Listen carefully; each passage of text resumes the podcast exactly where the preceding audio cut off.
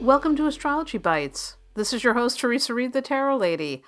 I'm the author of the Tarot Coloring Book and your host for this podcast series. If you're curious about astrology, you are definitely in the right place. This is episode 57 of Astrology Bites. And with each episode of Astrology Bites, you get a bite sized astrology lesson that's 15 minutes or less. It's super short and sweet because my goal is to make astrology feel simple, clear, fun, and totally applicable to your everyday life. Okay, let's get into today's episode. Today we're talking about the asteroid Juno. And here's what you need to know. Uh, of course, just want to start out by saying in the past few weeks, I've been giving you a glimpse into the asteroids and their role in astrology. And I really want to remind you that this is just a super brief intro. You know, there's lots of great stuff out there about the asteroids. So if you want to learn more, uh, go online or get a copy of Asteroid Goddesses The Mythology, Psychology, and Astrology of the Reemerging Feminine by Demetra George and Douglas Bloch. It is the book on asteroids. All right, Juno.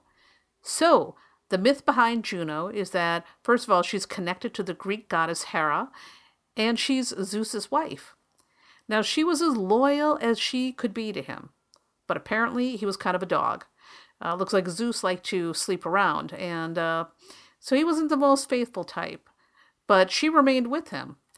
And she was also insanely jealous. So she would murder her husband's lovers, or sometimes, when she was feeling really mean, she'd murder their children.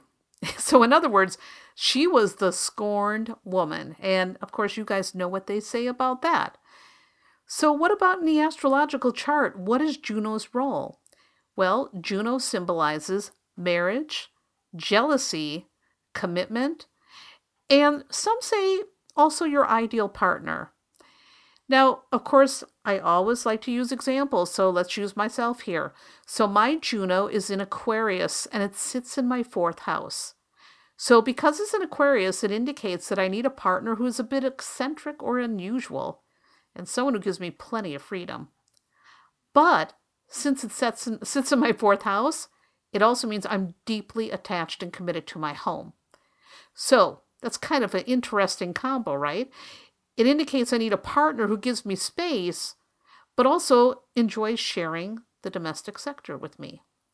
And the way it's worked out, my husband is an artist and a musician, and he, like me, is a total homebody. We love being in our home.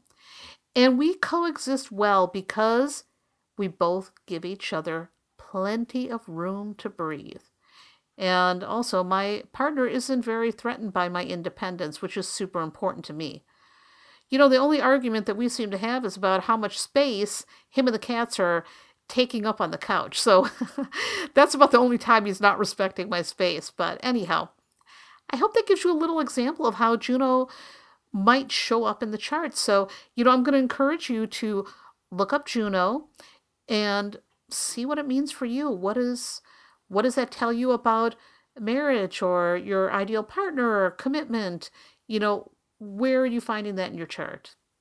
Okay, guys, that's all for today's little episode. And I hope you're enjoying the show. And if you are, would you please do me a solid and leave a kind review on iTunes? Because that's the best way to help other astro curious folks find their way to this show.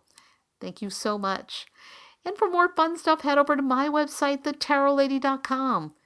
You'll find tons of resources about tarot and astrology, including free monthly forecasts and horoscopes, and lots more. Again, that's thetarotlady.com. I'll see you there. And remember, no matter what's going on in the cosmos today, ultimately you are in charge of your life.